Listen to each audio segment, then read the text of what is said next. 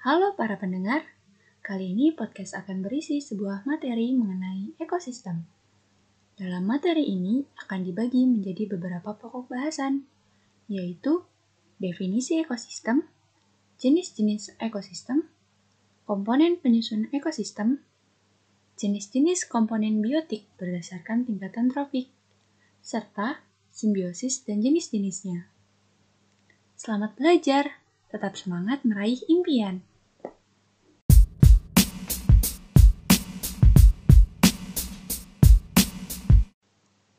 Halo para pendengar, subbahasan pertama kali ini mengenai definisi ekosistem. Cahaya matahari dapat menghangatkan udara, air, dan tanah agar mencapai suhu yang sesuai kebutuhan hidup makhluk hidup. Cahaya matahari juga membantu tumbuhan membuat makanan. Air dan tanah merupakan bagian penting dari sebuah lingkungan. Air yang turun dalam bentuk hujan meresap ke dalam tanah. Air di dalam tanah ini akan dimanfaatkan oleh tumbuhan yang hidup di atasnya dan makhluk hidup kecil lainnya yang hidup di dalam tanah. Bagian hidup dan tak hidup pada sebuah lingkungan saling berinteraksi dan saling bergantung satu sama lain. Interaksi antara makhluk hidup dan benda-benda tak hidup pada sebuah lingkungan disebut ekosistem. Ekosistem tersusun atas individu, populasi, dan komunitas. Individu adalah makhluk hidup tunggal, misalnya seekor kambing, seekor burung, dan sebuah pohon cemara. Tempat individu tinggal disebut habitat. Populasi adalah kumpulan individu sejenis yang menempati suatu daerah tertentu. Contohnya, di sebuah kolam terdapat populasi ikan, populasi tumbuhan teratai, dan populasi lumut. Sementara itu, komunitas adalah populasi makhluk hidup di suatu daerah tertentu. Contoh komunitas adalah komunitas sungai dan komunitas padang rumput. Kesimpulannya, ekosistem merupakan interaksi antara makhluk hidup dan benda-benda tak hidup pada sebuah lingkungan. Di episode selanjutnya akan ada pembahasan mengenai jenis-jenis ekosistem.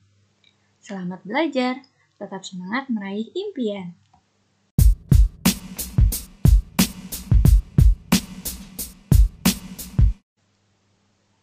Halo para pendengar, setelah sebelumnya pembahasan mengenai definisi ekosistem, subbahasan kedua kali ini mengenai jenis-jenis ekosistem.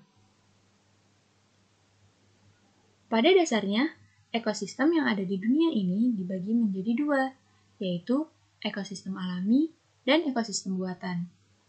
Ekosistem alami terdiri dari ekosistem air dan ekosistem darat. Ekosistem air terdiri atas ekosistem air tawar dan ekosistem air asin. Ekosistem darat terdiri atas ekosistem hutan, padang rumput, padang pasir, tundra, dan taiga. Ekosistem buatan merupakan ekosistem yang diciptakan manusia untuk memenuhi kebutuhan manusia. Sawah dan bendungan merupakan dua contoh ekosistem buatan. Ekosistem air tawar, contohnya ekosistem danau, kolam, dan sungai. Ekosistem air tawar mendapatkan cukup sinar matahari. Tumbuhan yang paling banyak hidup pada ekosistem ini adalah ganggang. Ekosistem air asin, contohnya ekosistem terumbu karang dan ekosistem laut dalam. Berbagai jenis ikan, kerang, koral, dan makhluk laut lainnya hidup pada ekosistem ini. Terdapat juga beberapa jenis hewan kecil dan tumbuhan alga yang dapat membuat sendiri makanannya. Ekosistem darat, contohnya ekosistem hutan hujan tropis, sabana, padang rumput, gurun, taiga, dan tundra. Ekosistem darat ini dibedakan oleh tingkat curah hujan dan iklimnya. Perbedaan tersebut menyebabkan jenis tumbuhan dan hewan yang ada di dalamnya juga berbeda. Tumbuhan seperti rotan dan anggrek, serta hewan seperti kera, burung, badak, dan harimau berada pada ekosistem hutan hujan tropis. Ekosistem sabana memiliki curah hujan yang lebih rendah daripada ekosistem hutan hujan tropis. Hewan-hewan yang hidup di sabana antara lain berbagai jenis serangga, dan mamalia seperti zebra dan singa.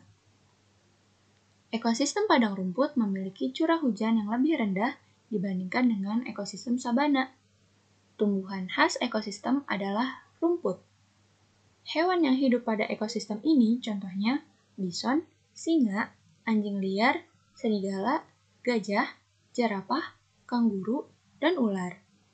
Gurun merupakan ekosistem yang paling gersang karena curah hujan yang sangat rendah. Tumbuhan jenis kaktus yang memiliki duri untuk mengurangi penguapan banyak tumbuh di sini. Hewan-hewan yang hidup pada ekosistem ini antara lain semut, ular, kadal, kalajengking, dan beberapa hewan malam lainnya. Suhu pada ekosistem taiga sangat rendah pada musim dingin. Taiga biasanya merupakan hutan yang tersusun atas satu jenis tumbuhan seperti cemara, pinus, dan sejenisnya. Hewan seperti beruang hitam dan ajak biasanya hidup di ekosistem ini. Tundra merupakan ekosistem yang dingin dan kering. Banyak jenis tumbuhan yang tidak dapat hidup pada ekosistem ini karena rendahnya suhu lingkungan sepanjang tahun. Akar-akar tanaman tidak dapat tumbuh pada suhu yang dingin. Tumbuhan jenis rumput tentu saja yang mampu bertahan. Beberapa jenis burung bersangkar di ekosistem tundra pada saat musim panas, seperti angsa dan bebek. Kesimpulannya, ekosistem alami yaitu ekosistem yang sudah ada di alam yang diciptakan oleh Tuhan, contohnya laut, sungai, dan hutan. Sedangkan ekosistem buatan merupakan ekosistem yang dibuat oleh manusia untuk memenuhi kebutuhan hidup manusia. Contohnya sawah, kolam, dan bendungan. Di episode selanjutnya akan ada pembahasan mengenai komponen penyusun ekosistem. Selamat belajar, tetap semangat meraih impian.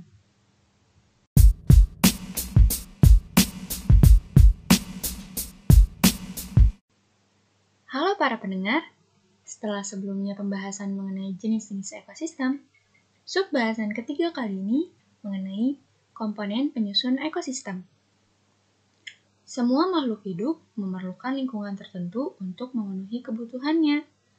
Lingkungan adalah segala sesuatu yang berada di sekitar makhluk hidup. Sebuah lingkungan terdiri atas bagian yang hidup atau biotik dan bagian tak hidup atau abiotik. Bagian yang hidup di sebuah lingkungan terdiri atas tumbuhan, hewan, dan makhluk hidup lainnya. Bagian lingkungan yang tak hidup terdiri atas cahaya matahari, air, udara, dan tanah.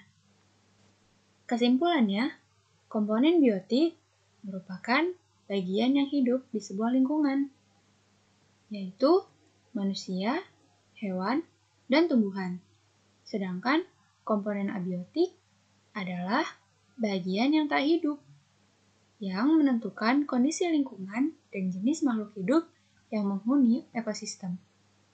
Contohnya, suhu, cahaya matahari, tanah, air, udara, kenampakan alam, garam mineral.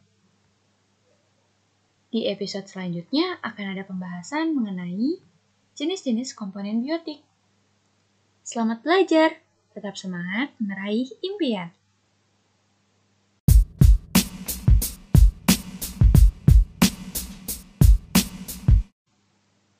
Halo para pendengar, setelah sebelumnya pembahasan mengenai komponen ekosistem, sub bahasan keempat kali ini mengenai jenis-jenis komponen biotik berdasarkan tingkatan trofik. Berdasarkan tingkatan trofik atau cara memperoleh makanan, komponen biotik terbagi atas komponen autotrof dan komponen heterotrof.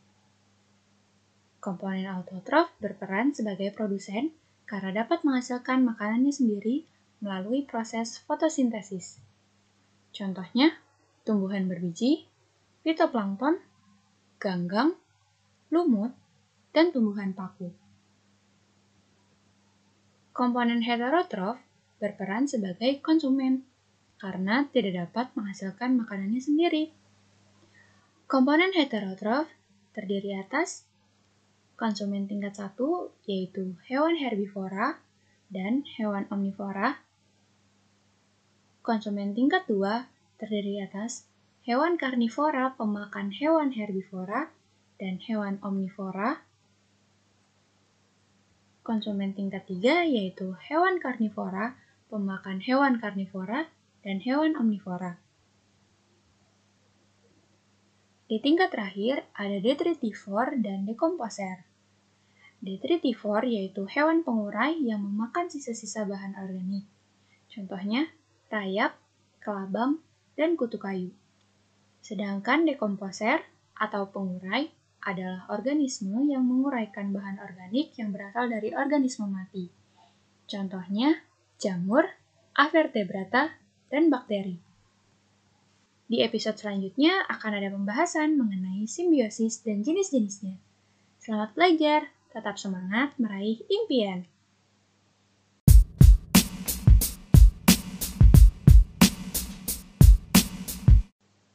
Halo para pendengar, setelah sebelumnya pembahasan mengenai jenis-jenis komponen biotik berdasarkan tingkatan trofik, sub bahasan kelima kali ini mengenai simbiosis dan jenis-jenisnya. Simbiosis merupakan hubungan timbal balik antara dua makhluk hidup. Jenis-jenis simbiosis yaitu pertama, simbiosis mutualisme, yaitu hubungan timbal balik yang saling menguntungkan antara dua makhluk hidup. Contohnya, kerbau dan burung jalak. Tubuh kerbau menjadi bersih karena kutu di tubuhnya dimakan oleh burung jalak. Sementara burung jalak mendapatkan makanannya karena memakan kutu di tubuh kerbau. Kedua, simbiosis komensalisme, yaitu hubungan timbal balik di mana satu makhluk hidup diuntungkan dan makhluk hidup lainnya tidak diuntungkan maupun dirugikan. Contohnya, anggrek dan pohon inangnya. Anggrek mendapat tumpangan untuk hidup, sementara pohon inangnya tetap bisa hidup seperti biasa. Ketiga, simbiosis parasitisme, yaitu hubungan timbal balik di mana satu makhluk hidup diuntungkan dan makhluk hidup lainnya dirugikan. Contohnya, tumbuhan tali putri dan pohon inangnya. Tumbuhan tali putri mendapatkan tumpangan dan makanan, sementara pohon inangnya rugi karena ditumpangi sekaligus dicuri makanannya.